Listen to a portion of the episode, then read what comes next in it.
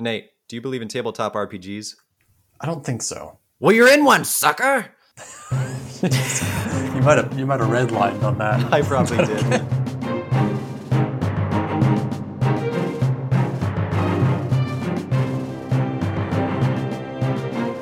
And welcome back, ladies and gents, to the Tabletop Shop podcast featuring Nate Clark, which is not me, it's the other dude. Say hi, hey. Nate. Hey. And Cody Pennington, which is me, the other dude, which is me. What's up, Cody? What's up? I'm pretty happy right now, actually. You're pretty happy? Yeah. Why are you happy? I mean, not that that's a bad thing, but tell me more. I want to know more about your life. Honestly, it has nothing to do with my life. I think I just... What? Why are you happy then? No, well, I guess that's not an entirely accurate statement. I think I just enjoy recording and talking all things games. You know, whether it's a normal episode or whether it's an RPG episode or whatever, I think it just makes me happy. You know what? It makes me happy too. Part of it is Saturday, and I like Saturdays because Saturdays make me happy. But yeah, it's so fun not preparing for things. You know what I mean? I like coming into RPG recording sessions having put like minimal to no thought into it in advance so that we could just ad lib and roll with it. Do you feel any stress? I feel like this is already like a live Q&A, not live, like a Q&A. Do you feel any stress coming into it? Or are you just like, no pressure, no stress, you know? Just go with it. Let me take you down this road, Nate. I do feel a little bit of stress, but I've learned to just not care, because when I feel stressed about preparing for RPGs, it doesn't actually inspire me to work any harder at it. I just sort of accept I'm just gonna produce whatever I produce in the moment, and I'm fine with that. Well, you know what? Let's produce some more, Cody. Okay, cool. That's great, because we're starting a new one-pager today. Who knows? This may be one episode. This will probably be two episodes, which it just depends how quickly we go through this. Nate, are you ready for the name of this custom RPG? And again, audience, just so you know, all the RPGs that we're doing on this podcast, at least for now, maybe that will change someday, are all custom. They are designed by yours truly, and anything we do will be available for download if you want to try playing it yourself for free from our website, tabletopshop.wixsite.com. Ba-da-bum. Yeah, throw a little jingle in there. So the title of our today's? Help me out. Fix my sentence structure, Nate. Just take the hour out. Okay, yeah. Save Us from the Science Devils, O'Bear God. Sounds like the beginning of a hymn. And Chris Tomlin will come through and make a chorus for it.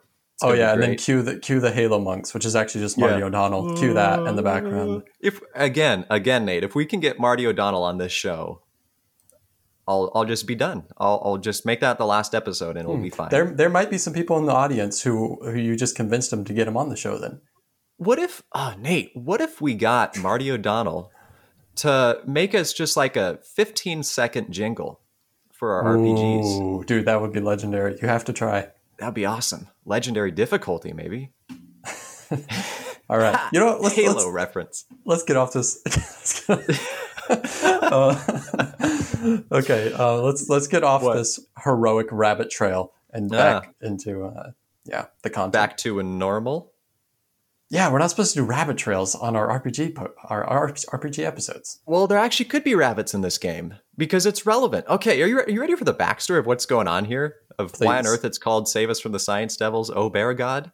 Please. And just so you know, that's O like apostrophe, just a single O. Like, there's no H there because we don't need that.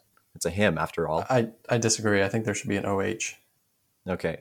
Well, I'm going to explain this by reading to you the tiny paragraph that is straight from the one-pager that I'm looking at right now. It's the coherent backstory that explains everything that's going on right now, Nate. You are a woodland creature preparing to celebrate the winter holiday of thanks to the great bear god who sleeps in the mountain. Suddenly, evil scientists disrupt your pleasant day to kidnap you and steal you away for their dastardly experiments. And that's what we're working with here. Within this fantastical game, you are going to play not just one character, you're going to play three characters. Technically, you could play this game with a DM and up to three players, where each player controls one one little character, but it doesn't work for you just to have a single creature that you are. So you by yourself will actually just control, I suppose, the personalities of three little forest creatures. Okay. And this is actually a pre-staged system. So there are four specific stages that you will play through, I guess with maybe sort of a prologue.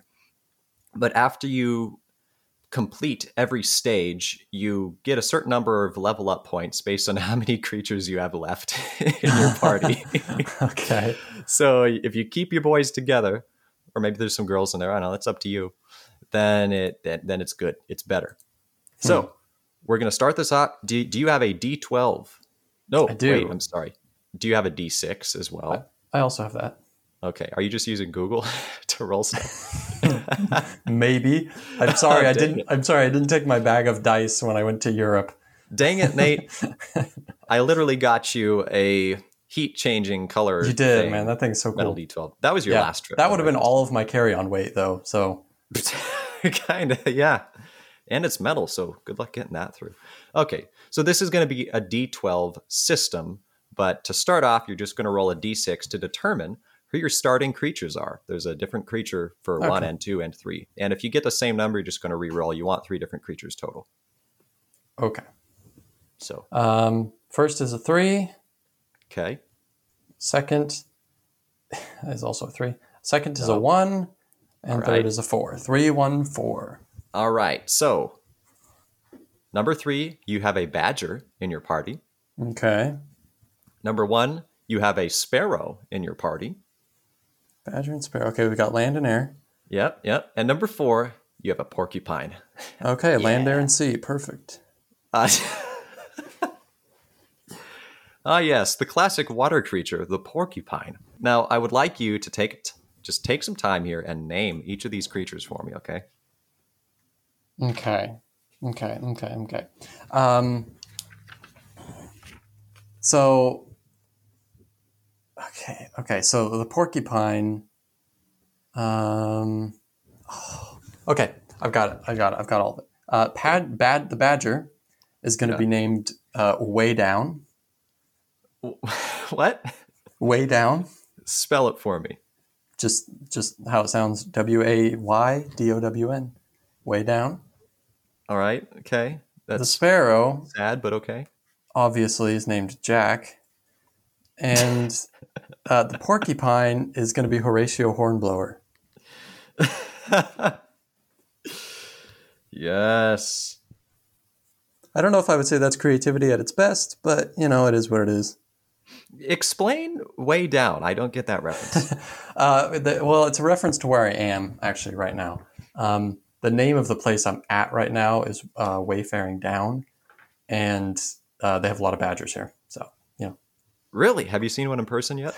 No, apparently you have to go out at night and sit silently for an hour and you might see one if you're lucky. So I figured that's not worth it. I'll just look at pictures of them on the internet, you know. Okay. Well, here's the thing, Nate. This isn't a Nate's Life Story RPG.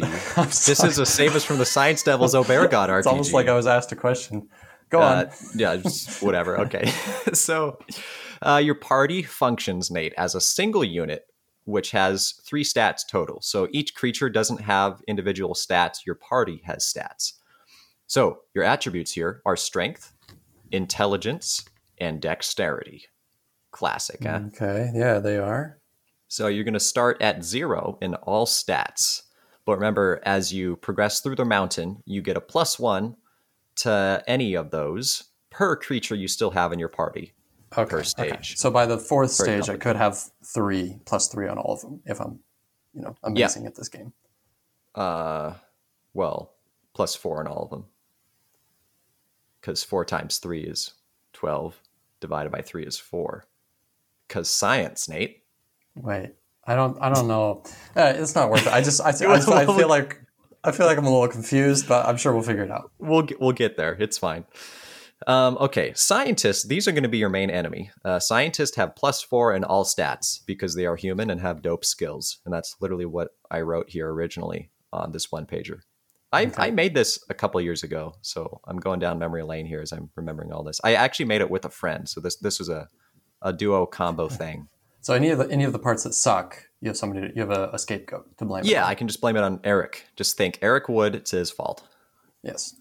All right. So basically, you again, you're going to be celebrating this winter holiday of thanks to the Great Bear God, and you're going to get interrupted by a bunch of scientists here in a second.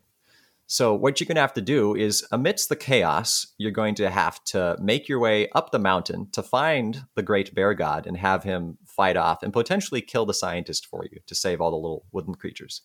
Okay. But be warned, Nate, for the Bear God is a fickle creature, and it is going to take efforts to actually awaken him from his slumber. But then you also have to appease him so that he doesn't just turn and kill all of you guys instead of the scientists. So the stages we're going to progress through. Stage one, you're going to start in the forest. In the forest, you're going to have to find something that you can use to wake up the Bear God. There's 3 set options that I will give you at the point that you get to the forest, and you can just choose which one you want to approach. Then you will progress to the river, where here you must acquire something that you can feed the Bear God and appease him so that he doesn't just eat you guys, because that's not fun. So there's 3 other options there. Then we're going to hit the mountain. The mountain is a custom area for the DM per game to basically come up with some special challenge, which this is literally the only preparation I did for this session, this RPG, was I came up with a special task or challenge for you to complete that may give you some manner of bonus in the rest of the game. Okay. Then finally, stage 4 is the bear. You have to wake up the bear. And then if you're successful, you get to acquire the bear, who has +8 to strength and dexterity, and you can use them to slaughter the scientist. Right. So at that point, it's kind of just a game over thing anyways, right? Yeah. I mean, if you roll some nat ones, then that just kind of sucks, but we'll see what happens, man. What else we got? Again, everything involves a D12 other than the D6 you just used to roll some stuff. We're going to decide, or I will decide for a given check, whether it is easy, medium, or hard. Easy checks require a roll of 4 or higher to pass, and that's cumulative, so you can add your stats to it. Medium is a 7 or higher, and hard is a 10 or higher. Okay. Now, here's the catch. Here's where your interesting little creatures come into play. You can roll twice for any action, so you have advantage in any action, that you can argue your specific woodland creature would be naturally skilled at. Okay. So if it's, flying, use your sparrow and you can roll twice. If it's swimming, porcupine. Oh, yeah, for sure. Like digging, badger. Got it. I guess you could roll for flying for your badger, but I'd probably make you roll disadvantage on that at that point. I don't know. Well, I probably won't press the point then. Okay, that's good. There is no health in this game. So for any attacks that actually happen, attacks is a simple contest. So you will roll, and then the scientist will roll. The highest roll triumphs, and you just re-roll for ties. So every time, if you get in a fight with the scientist and they win, your health is basically your creature, so you just lose a creature, and you go down to 2. Oh, jeez. So this is more of an evade the scientist than it is combat the scientist. Yes, you need the Bear God in order to fight the scientist. That is your goal. Okay, I am ready. All right, Nate.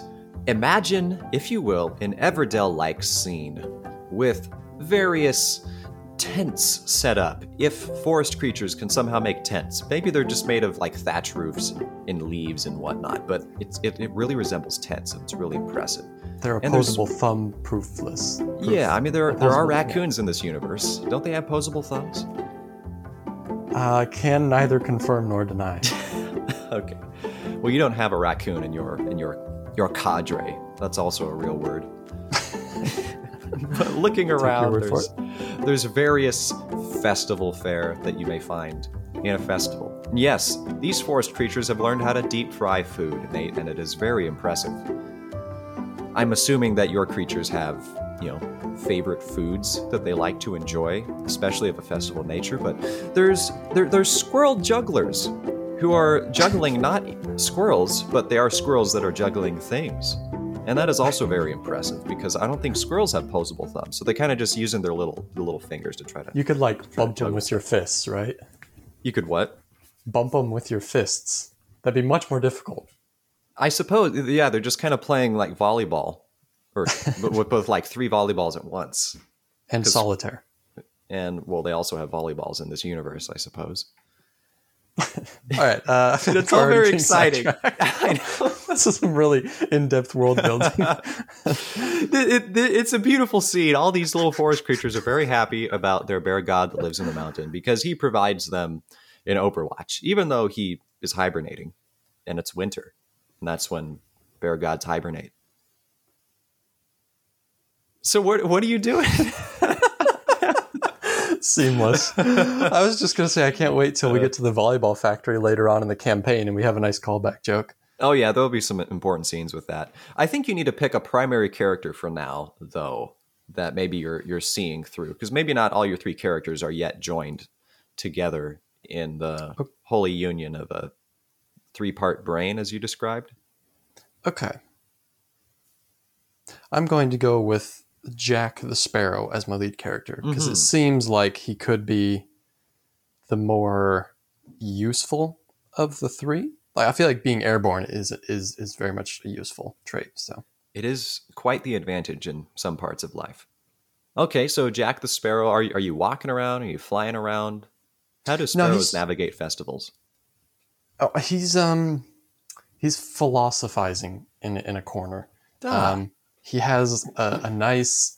He doesn't go for the gratuitous indulgence that the other animals do at this festival. So he has kind of like a nice little... You remember from The Hobbit, the movie, not the book, where one of the dwarves gives Gandalf the little tiny thing of wine and he drinks it. That's what he's sipping on, is that. Okay. And so he's kind of sitting in the corner studying the juggling squirrels, actually. That's what he's doing. So what's going through his head? Like what is he getting out of this display? Well, he's kind of trying to figure out, he doesn't find it entertaining. And so he's trying to figure out what the motive is for the squirrels to even have the desire to do this. Like they put so much effort into learning how to do something that is almost physically impossible. Doubtless years, their entire life dedicated to learning how to do this. And it comes out as just kind of looking like a parlor trick, you know? So he's like, what's the drive? You know, why are they doing this? Hey, do you want to make your first actual roll of the game? Sure. This is exciting. Go ahead and roll intelligence, and we'll see what your philosophizing produces. 5. So 5. I mean, this was, I should have said before, and this was going to be a medium difficulty check, so you needed a 7 or higher to succeed. But maybe Jack the Sparrow, in the back of his mind as he's viewing these squirrels, is suddenly imagining the dichotomy between capitalism and communism. And he's appreciating that these squirrels have spent their own hard-earned money to purchase these acorns that they're juggling. And it's possible that this display is just a representation of the power of democracy in the face of a potential communist empire as run by the lizard folk downtown. I feel like that was a lot. I don't even know how to process. I don't think it made sense at all. But I'm not saying it had to make sense. It was a 5. So exactly, should have rolled a 7. Yeah, just be better. Okay, well that's great. That's what he's doing, I guess. Okay, walk us to the badger. Good old way down. What's he up to? I think we need to go to the porcupine first, actually. Because, okay. and you'll see why, because I have plans. The porcupine is also watching the squirrels. Actually, all three of the animals are. He's also watching the squirrels. And he is just watching it and thinking it's so beautiful that they've dedicated themselves to this task. And he's so moved by this that he actually decides he wants to attempt to do the same thing. Oh. But he doesn't have any volleyballs or acorns or whatever they're using. And so he actually does it with his own quills. And of course, this in a way represents the blood and the sweat that that one has to pour into learning how to do such a great task as this. Yeah, and so that's why he's doing it with his quills, because they're stabbing him, which also makes it very hard to juggle. Yeah. Admittedly, this would be much more impressive if he can successfully start juggling these. So that's what he's doing. Okay, roll a dexterity roll. This is going to be a hard check. Because this porcupine has never juggled before, right? 3. You wouldn't even succeed at an easy roll. Well, Horatio Hornblower is humiliating himself. Of course. Okay, I'm really impressed with the accidental alliterism of that. I was going to try to make another alliterism, but I couldn't. Okay. Well, Horatio Hornblower, as he humiliates himself heroically, he humanely, I don't know. Just cut this stupid crap. No, keep going, Cody. It's good. Dude, I think you're onto something. Oh, yeah. Well, here's the deal. He's like, dang, those squirrels are good. Look at how they juggle the acorns. It's like democracy triumphing over communism once again. I should do that. And he pulls out a couple of his own quills, which I don't know if that's painful for porcupines. I mean, people who touch porcupines get the quills in them, so these quills must come out readily, right? Yeah, I don't know. I'm not a porcupine anatomist.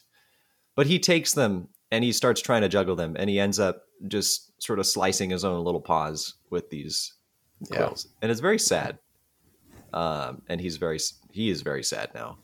Okay. All right. And I guess go ahead and make your dexterity modifier -1 now.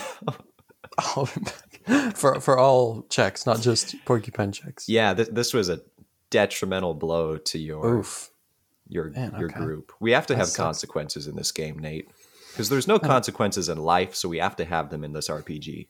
Yeah, I don't appreciate that. Yeah. Okay. Well, then obviously I should do something sane with my third character, but I'm not going to, because he's also been watching the squirrels, and he decides that it's not enough that the squirrels are juggling. But in order for there really to be a spectacle for people to watch, it would be a good idea for him to juggle the squirrels while they're juggling the acorns or the volleyballs, whatever. So that's what he's decided to do. All right. I guess make a dexterity roll. Okay, we'll be nice, since your group isn't actually a group yet. We won't let that negative modifier yet affect this dexterity roll. Okay. So we'll just make this a medium, because I feel like juggling squirrels for a badger might be a little bit easier than a porcupine juggling quills.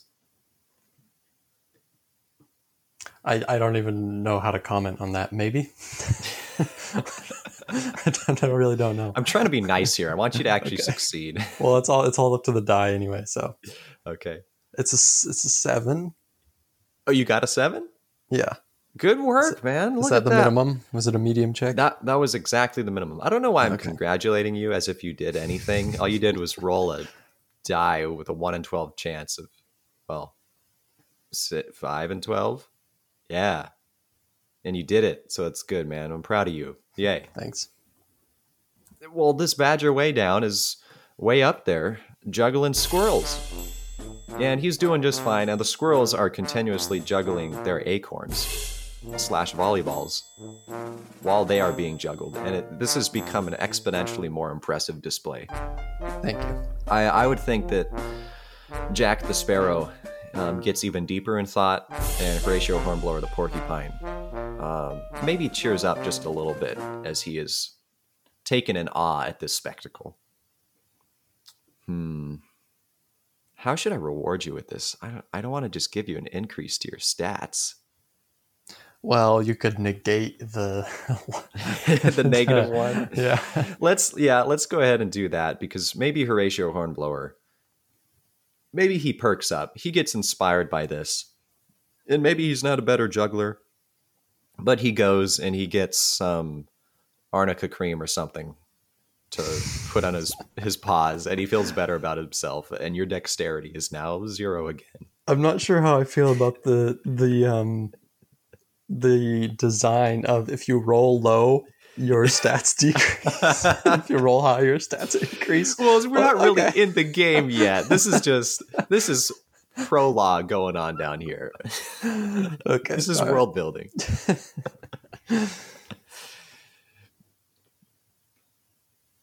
All right, you got your stats all nice and updated and pretty? Yeah, yep. Okay.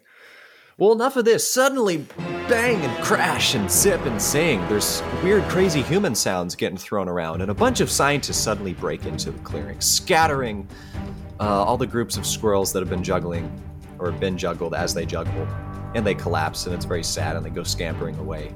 And the scientist Flash! There's a net in the air, and he's caught himself one of the squirrels. And everybody is now panicking and making their respective animal-like sounds, because no one speaks a common language in here, even though somehow you understand each other. Nate, what do you do?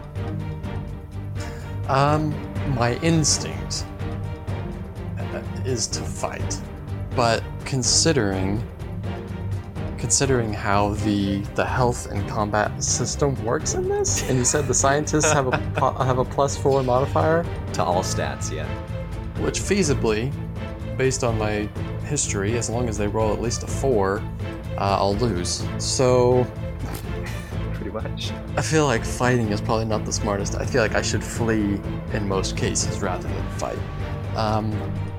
So, I think. Okay, Horatio and Jack are already going to take off. Way down under.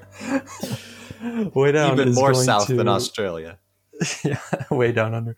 He's going to he's already holding the squirrels, so he's just going to chuck them. The squirrels he's juggling, he's going to chuck them at the nearest scientist and then also take off. Tuck tail. It seems a little sinister, at least for the squirrels. It's a little sad. Well, he's a sadist, so. Oh, that's right. How do I forget about good old Way Down the Badger? Okay, make a dexterity roll, a medium dexterity roll to throw this squirrel. 6.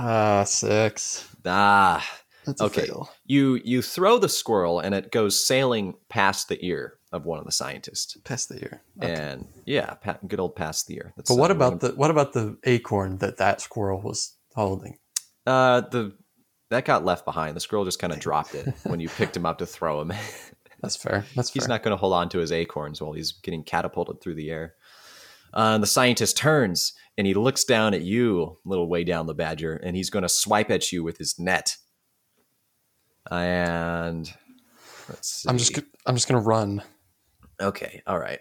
I'll just make him make a roll then. Our badgers are fairly agile, are they not? I believe so. Okay. We'll start this off just so you don't die really quickly. It's going to be a difficult check for him to make. That's fair. You got a nat 12, man. All right. Can I contend at all? Can I roll like a dexterity or something?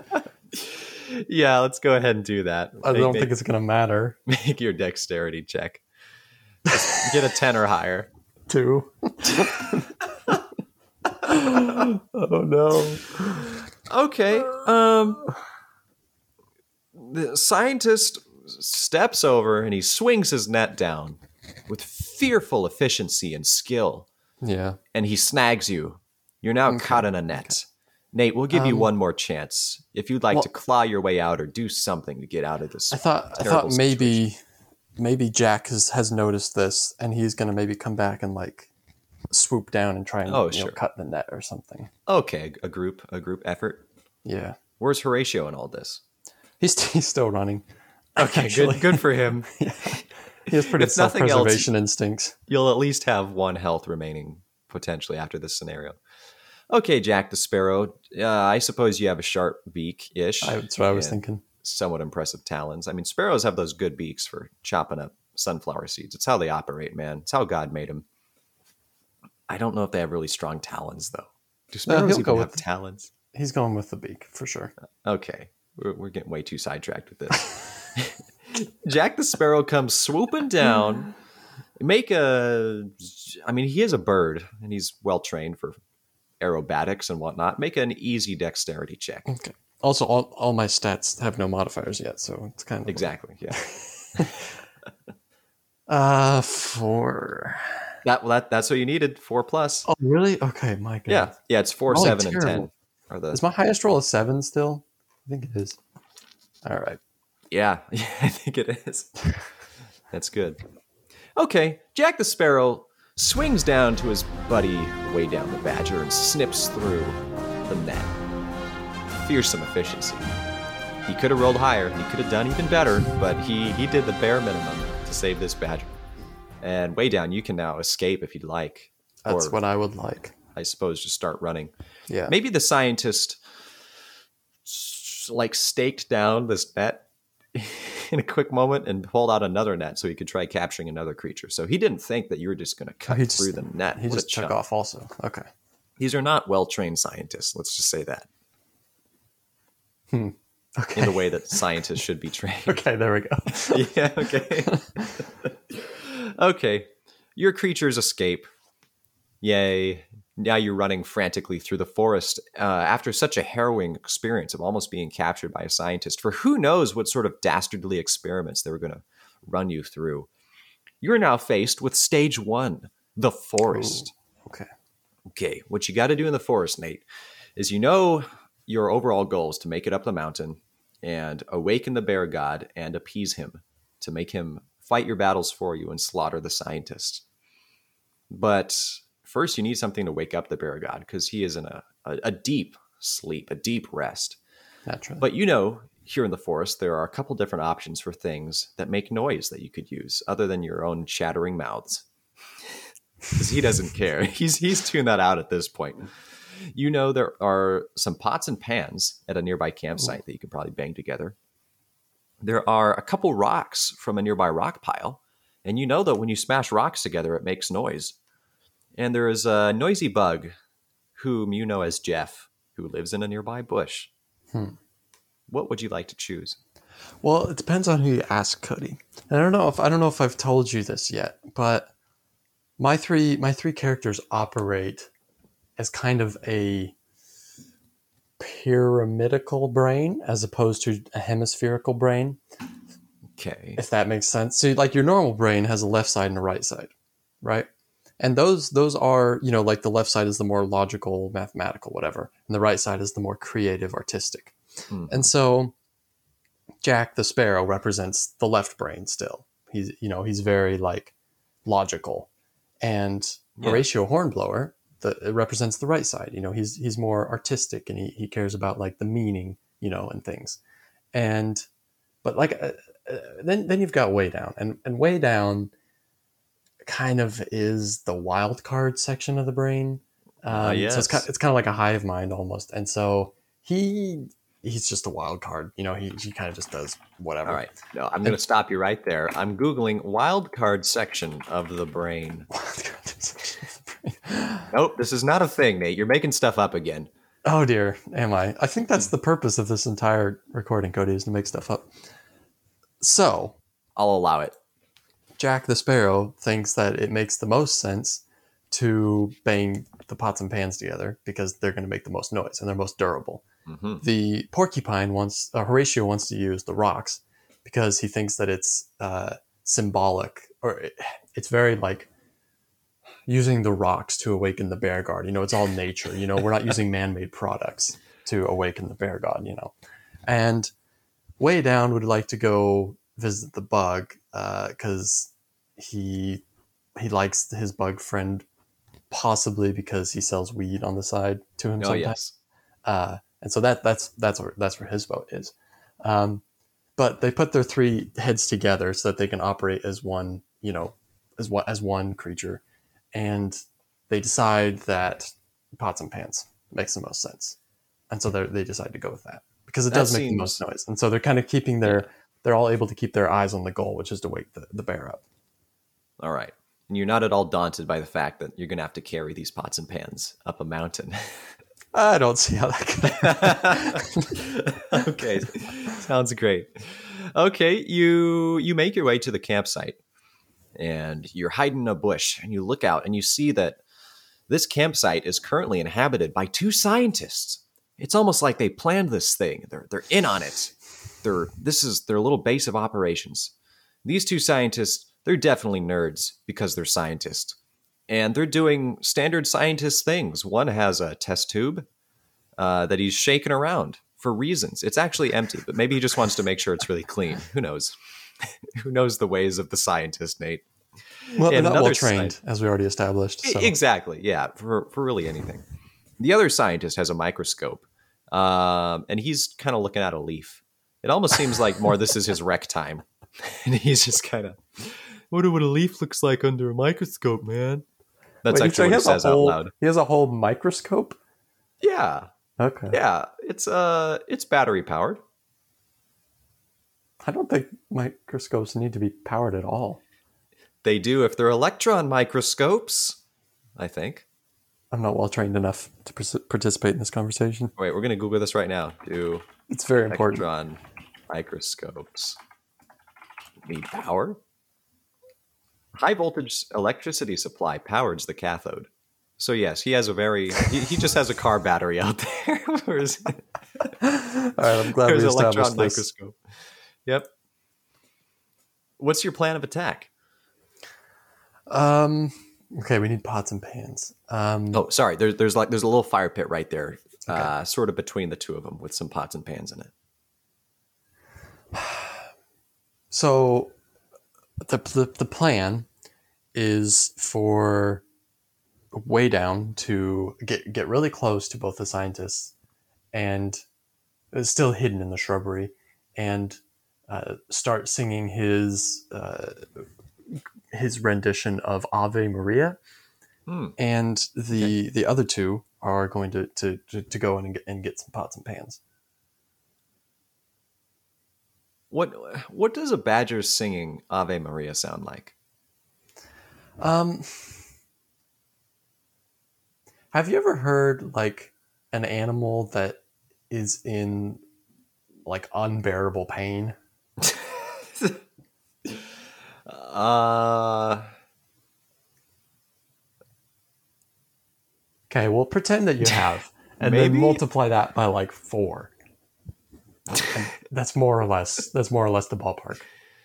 Insert sound effect here. Please no. Okay, that's a great sound. So way down's going to be the distractor. Is that what's going on here? Yeah. He's the diversion, making this weird stuff. Okay. I don't know if these scientists speak badger, so who knows if they'll be able to recognize Ave Maria or not. But you start making this ruckus, and the scientists look up from their respective impressive experiments. And they go like, hey, what's that sound? Wow. Is that, okay. Hey, look here, see. If like a badger could sing, and they decided to sing Ave Maria, I feel like that could be what's going on down here. And the other scientist's like, yeah, man. And they start walking. Remarkably intuitive, this guy. And they start walking towards the sound of a badger singing Ave Maria. Okay. Well, before Way Down gets nabbed, the other two are going to dive in and get some pots and pans for sure. Okay. Nate, I forgot to remind you, because we split this into a double recording due to technical difficulties, but you may have forgotten that you can roll twice. Basically, you have advantage on any action that you can argue your woodland creature would be naturally skilled at, and then you just get to take the higher of the two rolls. So if you want to make this more a strength thing and like go with the porcupine, or make this more a dexterity thing and go with the sparrow, like just, because he can fly, you can make that argument and then potentially get advantage if what you say is reasonable. So okay, how you want to do that? Well, in retrospect, having a sparrow pick up a pot or a pan probably was not the greatest idea, but I'm already in. So maybe we're gonna get one pan and one like ladle or metal spoon or something, because that'll be just as effective. That's true. But I don't think I have any way to argue that they would be ideal for this task. So, okay, no problem. I guess just go ahead and make a. We're going to go for stealth here, I would imagine, as opposed to speed, which is going to be a dexterity check. Either way, I guess. So go ahead and make. Don't complicate your system too much. I know. It's stupid. Only 3 stats. What a lame All right. system. Oh my goodness. Medium Am I rolling difficulty. A D7 or a? Okay, I got a 3. Are you sure you can get something higher than a 7 on that die? That's why I don't know, man. Yeah. All I right. got a 3. Well, you get to the implements there. Let's say that the sparrow seizes the ladle because he's a little bit lighter, and conceivably maybe a sparrow could carry a ladle, even if a hummingbird can't carry a coconut. And no the porcupine grabs a pan. We'll say that it's not a nonstick pan, because sometimes those are pretty heavy if they're like the really nice, dense versions. And you have acquired your stuff, but inadvertently you make some noise in the process, and the scientist, or one of the scientists, turns back. So one scientist is now approaching way down still. I'm assuming he's still singing his beautiful song.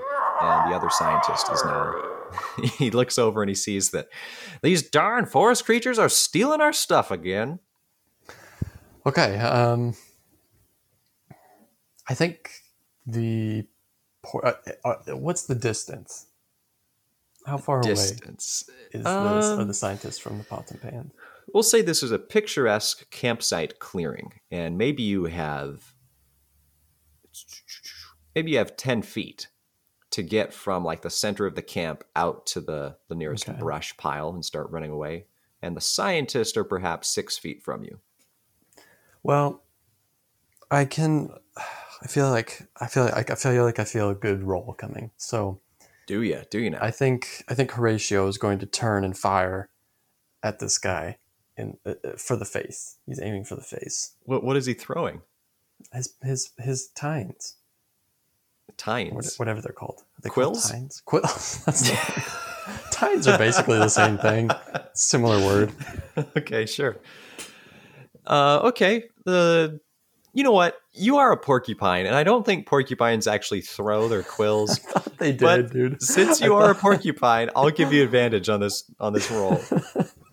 Advantage. Okay, so I can roll twice. Yeah, it's 6 foot. We'll just keep this a medium check for this distance. Okay. First roll is 6. That's not nope. Good. Second roll is also 6. It's unbelievable. Come on. Okay. You shoot these quills and they just kind of fly past the scientist's ear once again. There's something just strangely reverse magnetic about scientist ears, I suppose, that they just keep deflecting projectiles. Maybe they have some sort of fancy helmet on that everything's bouncing off of. Yeah. All these scientists are wearing ballistic helmets. Ballistic helmets. Just because. With a riot shield mask over the front. I'm picturing a very different thing than I was 30 seconds ago. Well, they also have lab coats on. It's a very complicated picture. They're diversely trained. That's fair. And the scientist just starts sprinting at you guys now. He's like, not the quills again. I don't know why my voice keeps changing. I just keep forgetting what my previous voice sounds like. Okay. Darn you, porcupine! I'm gonna get you, and you're gonna be dinner. All right, I think the porcupine's just gonna take one of his pot or pan, whatever he decides to take, and just run. Yeah. Okay. This is gonna be a contested dexterity roll. I'll say that Jack can get out of there because he can just kind of fly away. Okay. So the scientist is gonna roll his dexterity, which remember is +4, and you go ahead and roll your dexterity. What could possibly go wrong? What'd you get? Oh, only what you would expect. Yeah. Yeah. It's a 1? Okay. What's really sad about this is the scientist also got a 1, but he has +4 to that, so he got a 5. Oh, man. Okay, Nate, wait. What? Haven't we said in the past that, I don't know how this system works, but... Are you trying to retcon this terrible situation right now? No. Well, maybe. In general, modifiers don't apply to nat 1s or nat 12s. So, in essence, we rolled the same thing. I feel like we should roll again. Usually it's like, oh, you rolled a nat 1. It's a nat 1 no matter what, you know? Yeah. I mean, that's kind of different for D20 systems, though. This is a D12 system. Yeah, the odds are a little different. Nat 1s or Nat 12s. Nah, man, I normally I'm pretty nice, but just for the sake of drama, I have to be mean about this. We got to make stuff happen. Also, it's you've gotten through a bunch of bad rolls, so I'm just going to make you deal with the consequences of your pseudo actions that aren't really your fault. I'm going to try to go through the rest of this scenario, this entire scenario, rolling as little as possible. Okay, just make it. We'll just make it a role playing session. That's probably smart. Yeah, role playing session. Just lots of dialogue and whatnot. Yeah. Well, scientist, he has another net in hand because he's not going to try to grab a porcupine with his hands. That's not ideal. And he swings the net down and he nabs your little porcupine friend. who I almost just called Honeydew for some reason. Horatio Hornblower, that's his name, not Honeydew.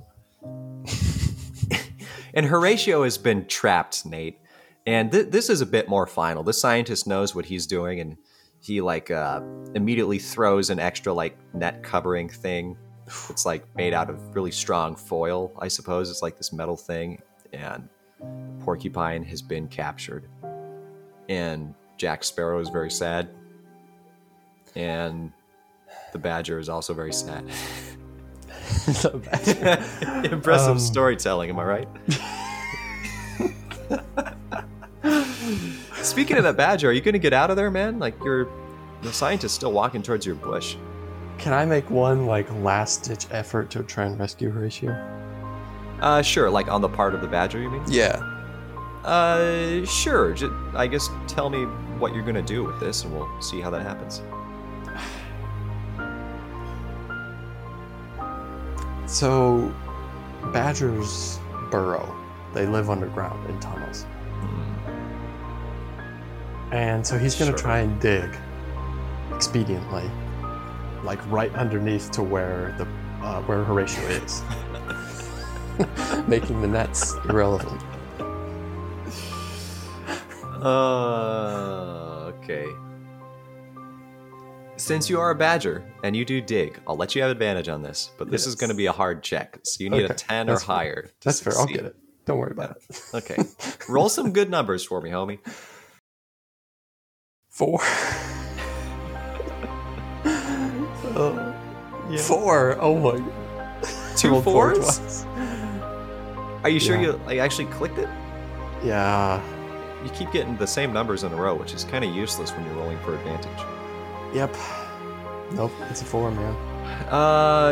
Well, I'll say that you start digging, but you get really turned around while you're in the ground, and you start digging away. So you're getting away, but you're not going towards your porcupine friend. And at this point, the scientists have wrangled him into a little container. Oh, man. And he's in a maximum security prison for porcupines now. Well, you win some, you lose some. So at this point, you don't have that pot or pan. You do have a ladle. Yeah, you have a ladle, the metal thingy that you can use. Well, better than nothing. Keep blanking out when you're Horatio Hornblower, that's right. Yeah. Horatio, well, you won't need to remember much longer. Yeah. Horatio from his cage says, "Remember me, my brethren. Remember me."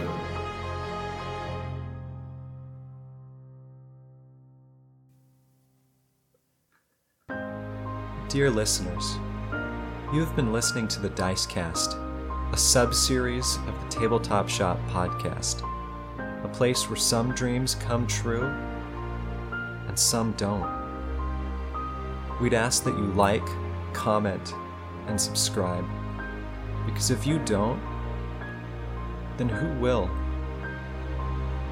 You can also reach out to us if you'd like at tabletopshop23@gmail.com.